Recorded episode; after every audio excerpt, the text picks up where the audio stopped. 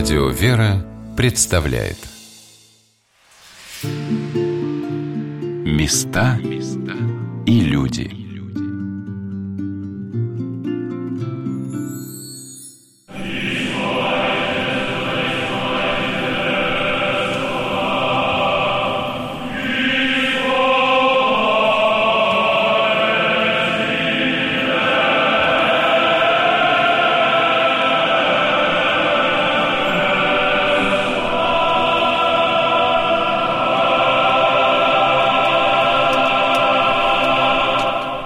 Это песнопение православного архиерейского богослужения своими корнями уходит в далекие времена XIV века, когда оно было принято в Византии как торжественное приветствие императора или патриарха.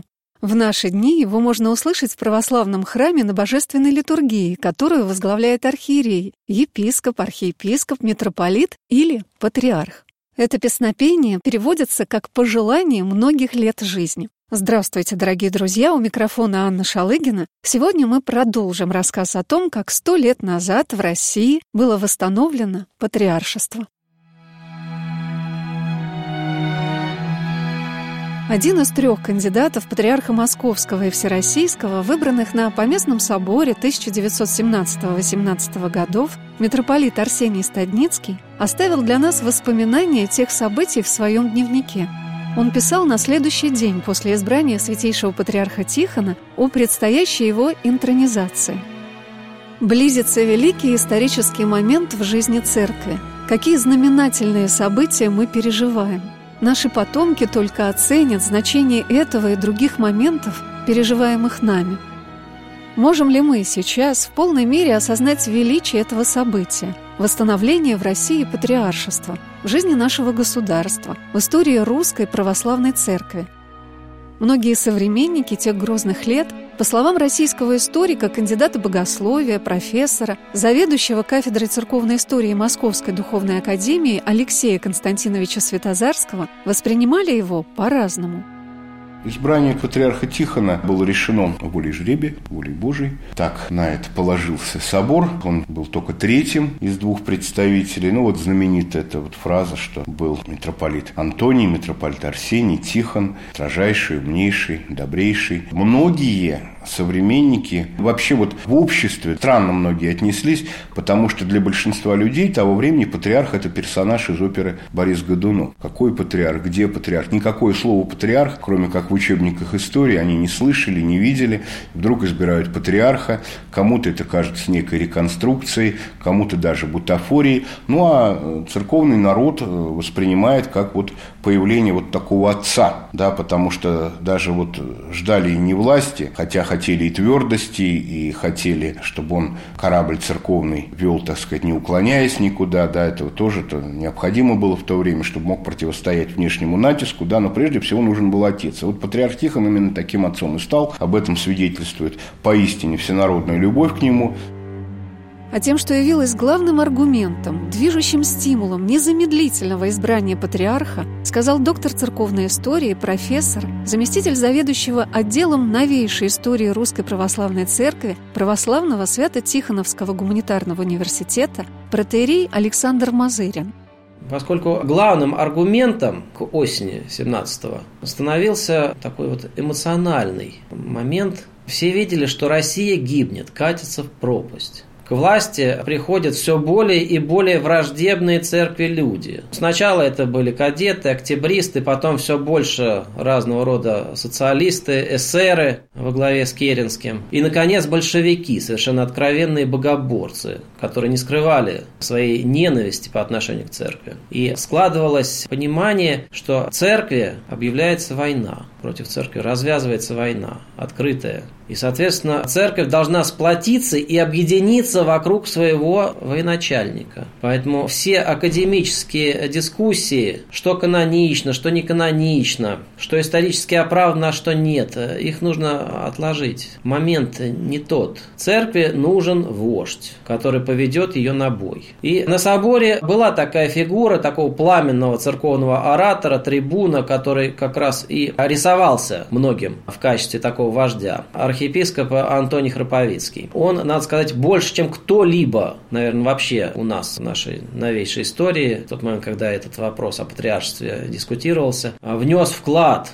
то, чтобы этот вопрос был решен положительно. И на соборе тоже он все свои силы прилагал для того, чтобы убедить соборян в необходимости восстановления патриаршества. И вот в самый критический момент октябрьских боев в Москве, когда большевики из дальнобойных орудий расстреливали московский Кремль, те члены собора, которые смогли прийти на его заседание, а смогли далеко не все, кто-то был в осаде в том же Кремле, кто-то просто боялся выйти на улицы. Вот те, кто собрался, под грохот этих большевистских пушек приняли решение о том, что патриаршество необходимо. И решили избирать патриарха незамедлительно. Хотя звучали голоса, что не надо торопиться. Уж если восстанавливать патриаршество, надо все тщательно продумать, детально прописать права и обязанности патриарха, соотношение его полномочий с полномочиями собора. Но решено было все это сделать потом, после. Возглавить церковь патриархом незамедлительно.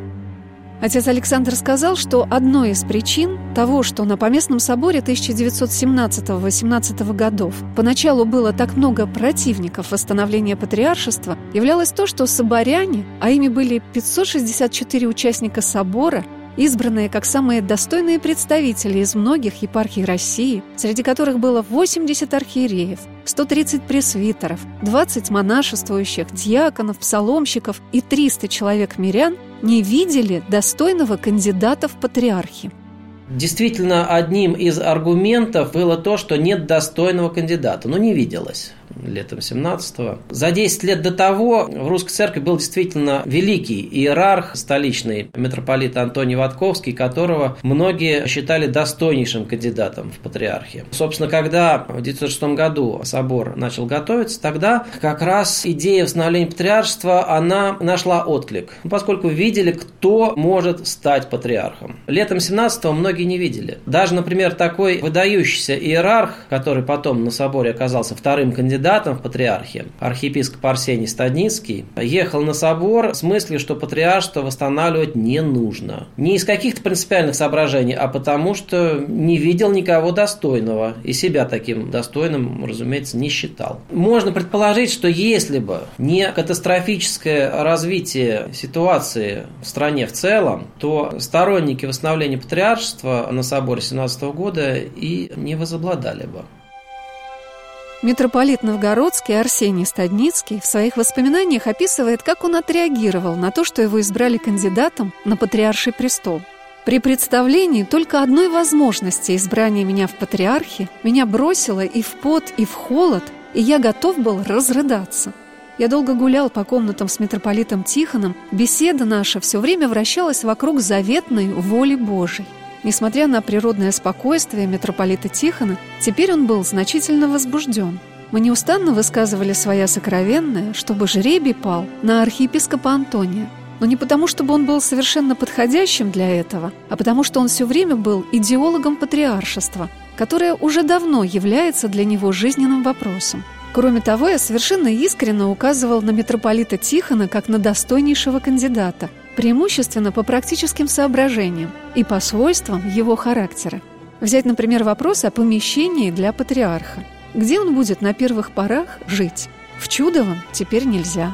В Новоспасском не приспособлено. А если будет избран московский митрополит, то он может временно оставаться в своем помещении. А по характеру своему он благодушный и спокойный, что так важно в практическом отношении. Что касается меня, говорил я, то я боюсь, что не понести мне этого креста. И я считаю себя неспособным для такого исключительного служения. Так мы беседовали до полуночи. Пришел я в свою келейку и стал писать эти строки, чтобы отвлечься от патриарших перспектив. «Господи, избавь меня от этой высокой почести. Ты видишь, что я искренне молю Тебя об этом. Митрополит Арсений вспоминал, достоин примечания взгляд самого нареченного патриарха на свойства первого патриарха, высказанный и мне, когда еще не определились кандидаты. Патриархом первым будет избран бесцветный человек. Этим он дал самому себе характеристику. Такое смирение прямо трогательно. Не всякий сможет так сказать. Но повторяю, что это самое лучшее избрание. Вот что сказал о выборе в патриархе митрополита Московского Тихона протеерей Александр Мазырин. Он принял этот выбор, хотя понимал, чем ему это грозит но принял это со смирением, взял на себя этот тяжелейший крест. Поскольку не какой-то почет э, и выгодное положение сулил ему патриарший титул, он становился главной мишенью неистовствовавших против церкви богоборцев. И действительно, затем в советских газетах патриарх Тихон назывался врагом номер один советской власти. То есть именно на нем концентрировалась вся та ненависть большевиков и патриарх Тихон нес всю эту тяжесть, насколько хватало сил. Конечно, по-человечески это было невыносимо. И вот эта дикая травля со стороны откровенных врагов церкви и со стороны предателей внутри церкви, раскольников, обновленцев, и что даже хуже, поддержавших обновленцев Константинопольской патриархии, которая тоже включилась в травлю патриарха Тихона. Все это, конечно, подрывало силы патриарха и безвременно, в конце концов, свело его в могилу. Лишь семь с половиной лет он оставался патриархом и умер всего лишь в 60. Для патриарха, вообще говоря, это не возраст. У нас много исторических примеров, когда 60, а то и больше патриархами лишь становились. Святитель Тихон в 60 уже ушел в вечность. И если посмотреть э, на фотографии патриарха Тихона последних лет его жизни, то человек, который глядит с этих фотографий, никак не даст 60. С них на нас смотрит такой глубокий, изможденный старик, 70-80 лет. Это вот та страшная тяжесть, которая была обрушена на патриарха, э, таким образом его безвременно состарила. Но вся церковь понимала, какой крест несет патриарх, и относилась к нему с такой любовью, которой не имел ни один иерарх ни до, ни после него за всю историю русской церкви. Хотя власть пыталась всячески дискредитировать святителя Тихона, навязывала ему разные непопулярные в церкви шаги, как там, например, переход на новый стиль, богослужебное напоминание власти. От имени патриарха Тихона в советских газетах периодически публиковались разные просоветские заявления, которые так, по замыслу инициаторов этих публикаций должны были его опорочить. Но на православный народ это не производило впечатления. Люди говорили, патриарх это писал не для нас, а для большевиков веков. Люди сердцем чувствовали, что делает для церкви святой Патриарх Тихон. Поэтому, когда он умер, это был, конечно же, тяжелейший удар для церкви. Вся церковь почувствовала себя осиротевшей. Другого такого предстоятеля уже не могло быть.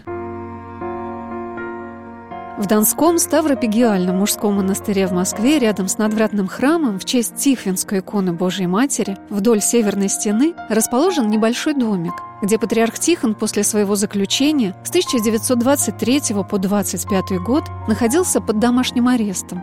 В этом домике, где сейчас в кельях патриарха Тихона расположен музей, мы беседовали с благочинным монастыря игуменом Григорием, и батюшка показывал мне облачение патриарха Тихона и его вещи, которые были обнаружены при обретении мощей святейшего патриарха.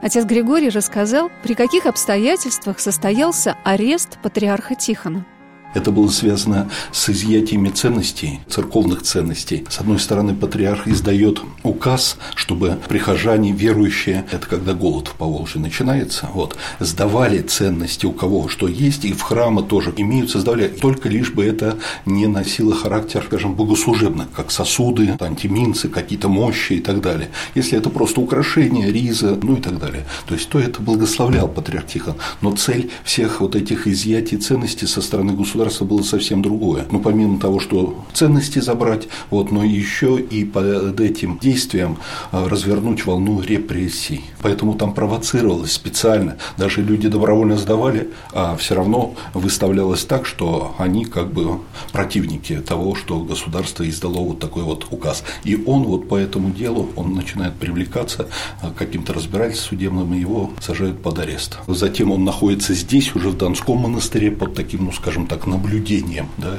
ограничено его, скажем, передвижение, ограничено его встречи, под постоянным надсмотром находится, то есть и уже отсюда в 25 году его перевозят в больницу, где он скончался. С каким невыразимым по силе призывом обратился за помощью к православным патриархам и всей Вселенской Церкви во время голода патриарх Тихон – К вам, народы вселенной, простираю я голос свой. Помогите.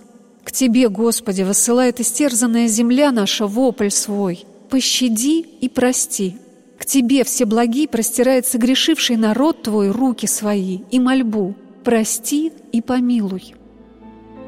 С первых дней своего патриаршего служения святейший патриарх Тихон выходил к пастве со своими воззваниями. 19 января 1918 года патриарх Тихон предал анафеме врагов церкви, а к своей пастве обратился с такими словами. «Зовем всех вас, верующих и верных чад церкви, станьте на защиту оскорбляемой и угнетаемой ныне Святой Матери вашей. Враги церкви захватывают власть над нею и ее достоянием силою смертоносного оружия, а вы противостаньте им силою веры вашей, вашего властного всенародного вопля, который остановит безумцев и покажет им, что не имеют они права называть себя поборниками народного блага, строителями новой жизни по велению народного разума, ибо действуют даже прямо противно совести народной. После издания декрета об отделении церкви от государства и школы от церкви по России прошла волна крестных ходов. Крестный ход в Москве на Красной площади собрал до 500 тысяч человек. Чтобы понять, в какой атмосфере жил святейший патриарх Тихон в Донском монастыре, надо вспомнить одно событие – 9 декабря 1924 года на глазах патриарха был убит его келейник Яков Сергеевич Полозов, ставший между бандитами, ворвавшимися в покое патриарха, и святителем Тихоном. Вот что сказал об этом отец Григорий, показывая мне кельи патриарха. Вот это столовая, это кабинетик. Внизу видно там как обслуживающий персонал. И в том числе там были комнатки, где жил его келейник Яков Полозов. И вот это связано с вторым покушением на патриарха Тихона. Яков Полозов открывает дверь, и выстрел достается именно ему. Его убивают, келейника Якова Полозова, внизу. Вот, да, здесь, да? да, тоже фактически он, получается, прикрывает его. Интересно место захоронения вот Якова Полоза. Он с ним был очень длительное время. Он был и в Америке с ним, вот в служение в Америке он, и потом он приезжает, он вот по жизни, получается, был его помощником, он помогал келейникам. И место захоронения следующее, вот Малый собор, и с южной стороны у окна, у стены похоронен вот его келейник Яков Полозов. А когда скончался патриарх Тихон, то захоронили его в Малом соборе, у окна, получается, у стены тоже с южной стороны, и разделенные стеной они оказались погребенные рядом. И это вот очень удивительная вещь. Я не думаю, что в то время кто-то это специально подгадывал, где кого подзахоронить. Это произошло промыслительно. Они при жизни были всю жизнь вот так вот вместе, по разным и кафедрам он его сопровождал, и получается после смерти они находятся вот тоже. Точно не помню, но, по-моему, американская православная церковь Яков Полозов причислен к лику святых. Отец Григорий показывал многие фотографии, связанные с жизнью и смертью святейшего патриарха Тихона. Эти фотографии уникальны. Они доносят до нас события той эпохи. Здесь вот на этой вот стене как раз вот видно Большой собор, площадь перед Большим собором. Ты по свидетельству очевидцев, те, кто хотел в течение нескольких дней гроб со святителя Тихона стоял в Большом соборе, москвичи, прихожане, паломники, верующие приходили, чтобы приложиться к патриарху Тихону. Даже есть такое свидетельство, упоминание, вот помню, читал, запомнилось, отложилось, что прикладывались к деснице, к руке его, и из-за многочисленных вот этих вот то, что люди целовали, кожа стала, ну, скажем, стираться. И кто-то из священнослужителей сказал, что это, ну, надо прикрыть накрыть, воздухом тогда только накрыли. То есть, какое большое количество людей приходило. В братье Донского монастыря в 91 году у нас был сначала иеромонах, потом архимандрит Даниил Сарычев – отец Даниил, он был молодым человеком, подростком, в то время, когда святитель Тихон скончался. Он подростком пономарил и подьяконствовал в Даниловском монастыре еще до его закрытия. Из братьев Даниловского монастыря он присутствовал на его похоронах. И вот он рассказывал, да, что это было. Дело в том, что когда избрание патриарха Тихона было, это было торжество и ликование всей православной церкви. Потому что видели это опора, это надежда, это упование вот в тот сложный период, вот этим исторической ситуации, оно как бы все это объясняется и становится более понятно, потому что людям нужна была какая-то опора и поддержка, вот защита такая, на что можно действительно было как-то опереться и положиться в этот период всего изменяющегося, смуты, вот всего, всего, всего, что рушилось, то, к чему человек привык. И когда патриарх умирает, то понятное дело, что сердца всех православных верующих людей, они, конечно, сжались в такой, видно, комочек боли, такого молитвенного обращения к Богу, чтобы он не оставил их. Это святитель Тихон был воплощением вот этого вот, скажем так, божественного какого-то попечения о русской церкви и о русских людях. Получается, скажем так, через него Господь пекся о русской православной церкви. Сегодня на «Волнах Радио Вера» мы вспоминаем события, когда на Поместном соборе 1917-18 годов было восстановлено в России патриаршество. Открытие Поместного собора и первые его заседания проходили в Москве, в епархиальном доме, расположенном в Лиховом переулке. Сейчас в этом здании находится Богословский факультет православного Свято-Тихоновского гуманитарного университета – в этом вузе создан отдел новейшей истории Русской Православной Церкви. Вот что рассказал заместитель заведующего отделом, доктор церковной истории, профессор, протерей Александр Мазырин о Поместном соборе. Московский епархиальный дом был построен в начале 20 века по инициативе бывшего в то время московским митрополитом Владимира Богоявленского, будущего священномученика. И строился он в первую очередь для нужд церковного просвещения. Это был дом, в котором были сосредоточены все ранее рассеянные по Москве церковно-просветительные общества. Сердцевиной епархиального дома является храм святого равноапостольного князя Владимира, к которому примыкает обширный зал. В этом зале до революции проводились различные церковные собрания, там действовал открытый церковный лекторий для широких церковных масс. Там же проводились и различные церковные съезды. Например, летом 17 года в этом здании прошел Всероссийский съезд духовенства и мирян, весьма внушительный. Ну и здесь же прошли основные заседания собора 17-18 годов. Собственно, это помещение и получило наименование «Соборная палата» благодаря тому, что там проходил собор. Оно было специально приспособлено. В передней части, ближе к храму, было устроено специальное возвышение,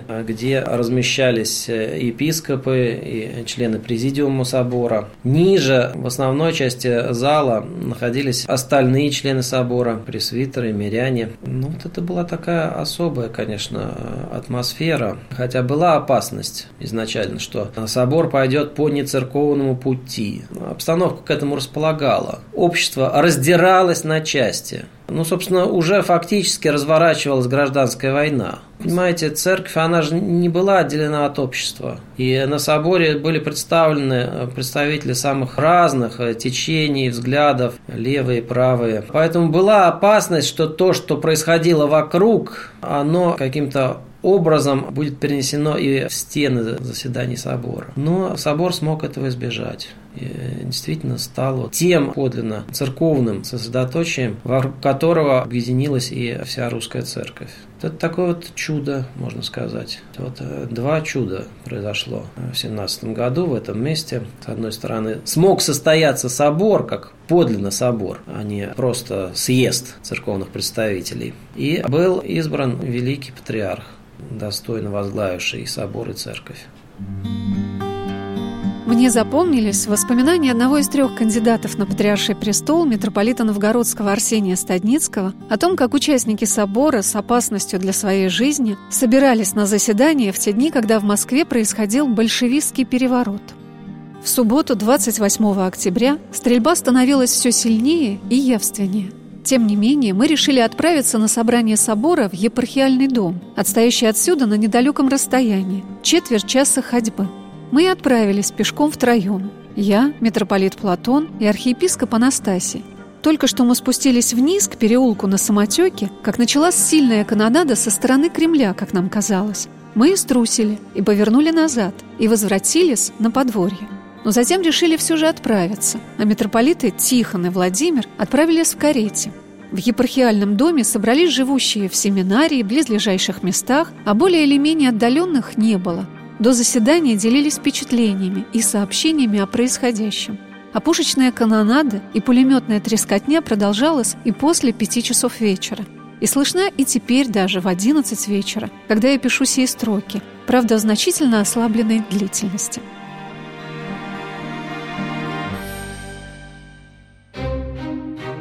Вторая сессия Поместного собора 1917-18 годов открылась 20 января 1918 года. Из-за гражданской войны в Москву смогли приехать только 110 делегатов. С первых дней сессии на соборе обсуждались события, происходившие в стране. 16 февраля патриарх Тихон сообщил собору горестную весть о мученической кончине почетного председателя собора, митрополита Киевского и Галицкого Владимира Богоявленского. Это событие потрясло членов собора. 28 февраля состоялось траурное заседание собора, посвященное памяти митрополита Владимира, на котором патриарх Тихон сказал «Ужасное, кошмарное злодеяние, которое совершено было по отношению к высокопреосвященному митрополиту Владимиру, конечно, еще долго и долго будет волновать и угнетать наш смущенный дух. На соборе была создана специальная комиссия, которая занималась всеми вопросами, связанными с обрушившимся на церковь невероятным террором. Гонения на церковь и расправы над священниками являлись темой почти всех заседаний и открытой 18 июня 1918 года третьей сессии Поместного собора, на которую смогли приехать 140 делегатов. Почти на каждом заседании сообщалось о новых жертвах. К концу сессии был прочитан «Мартиролог новомучеников», в котором 121 член Русской Православной Церкви пострадал за веру. 97 человек были известны по именам. Имена 24 оказались неизвестными. 118 человек находилось в заключении. О том, вокруг кого сплотилась и выстояла церковь после кончины святейшего патриарха Тихона, сказал протеерей Александр Мазерин. Но все-таки церковь выдержала и после этого. Нашлись те, кто продолжил дело патриарха Тихона, продолжил этот исповеднический и мученический подвиг. В первую очередь это был преемник патриарха Тихона, священномученик митрополит Петр Крутицкий, который после смерти святейшего стал патриаршим местоблюстителем. Отношение к нему поначалу было настороженным в церковных кругах. Ему было тяжело, конечно, после такого великого предшественника вставать во главе церкви. Но вскоре, э, очень быстро, церковь почувствовала, что на смену патриарху Тихону пришел другой великий святой – и власть это почувствовала. Поэтому митрополит Петр лишь 8 месяцев смог управлять церковью, после чего 12 лет провел в невыносимых условиях крайних ссылок и одиночных камер. Его годами держали в сырых подвалах, требуя пойти на уступки богоборческой власти. Такие уступки, которые должны были опорочить церковь, превратить ее в некую марионеточную структуру в руках богоборцев. Но он на это не шел. Хотя никакой связи с ним уже не было. Никто даже не знал в церкви, где он находится. Его держали в полной изоляции. Тем не менее, понимание того, что во главе церкви стоит достойнейший преемник святителя Тихона, великий мученик и исповедник, продолжало вдохновлять и десятки других иерархов, тысячи священников, миллионы верующих хранить верность православной церкви. И в конечном итоге именно то, что народ в массе своей не уходил из церкви, позволило церкви выстоять. Богоборческая власть не посмела, хотя всячески к этому стремилась, уничтожить церковь окончательно. Остаток церковный оставался, несмотря на самые страшные гонения. Но потом уже годы войны ситуация поменялась, и власти пришлось кардинально скорректировать свою политику. Вновь было восстановлено патриаршество в 1943 году, но ситуация уже была кардинально иной самые тяжелые годы для церкви прошли. Годы, когда реально была опасность того, что православие в России перестанет существовать. Опасность не только извне, но и изнутри. Если бы большая часть епископата, духовенства встала бы на э, предательский обновленческий путь, то, надо полагать, храмы бы опустили сами собой. И тогда даже не понадобилось власти предлагать какие-то особые усилия. Но во главе церкви оставались святые люди. И поэтому и простые верующие понимали, что церковь достойна того, чтобы за нее пострадать.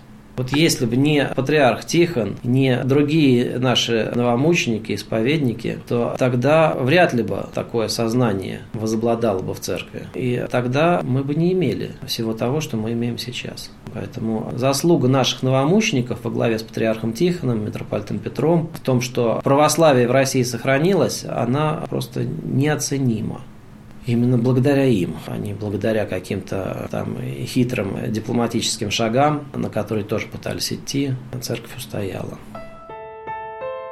18 ноября 2017 года, в день избрания на Патриарший престол патриарха Московского и всея Руси Тихона, в Русской Православной Церкви впервые праздновался День отцов Поместного собора 1917-18 годов – была написана икона отцов собора, среди которых 45 святых, прославленных в лике новомучеников и исповедников земли русской.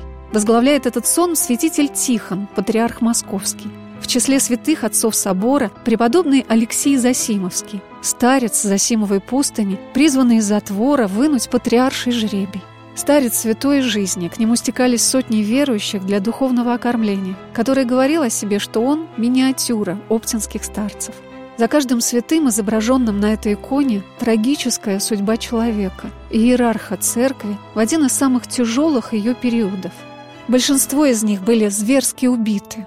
Некоторые были погребены живыми, как архиепископ Пермский Андроник, распяты в камере, как архиепископ Омский и Павлодарский Сильвестр. Страшно даже перечислить все злодеяния, на которые шли богоборцы – а мученики за веру, как митрополит Одесский и Херсонский Анатолий, до последнего дыхания сжимали в руках крест Христов, который и давал им великую силу против бессильной попытки большевиков уничтожить в России православную веру. Как важно помнить об этом нам с вами, постоянно возгревая в себе этот нерв, эту особую память о наших святых отцах, священномучениках и мучениках русской церкви, чтобы не оказаться неблагодарными и расслабленными ее чадами. Собственно, православие – это душа России – без православия само существование России теряет смысл. Поэтому Господь и поддерживает нашу страну, несмотря на все страшные испытания, вызовы, которые были и есть, исключительно за то, что Россия все-таки в какой-то мере остается православной. То, что Россия остается православной, опять же, во многом заслуга наших новомучеников. Это благодаря им церковь получила такой кредит доверия к себе, которым она пользуется еще и по сей день. Хотя уже давно гонений нет, но все-таки вот та высота, на которую вознесли русскую церковь наши новомученики, она продолжает привлекать к ней людей.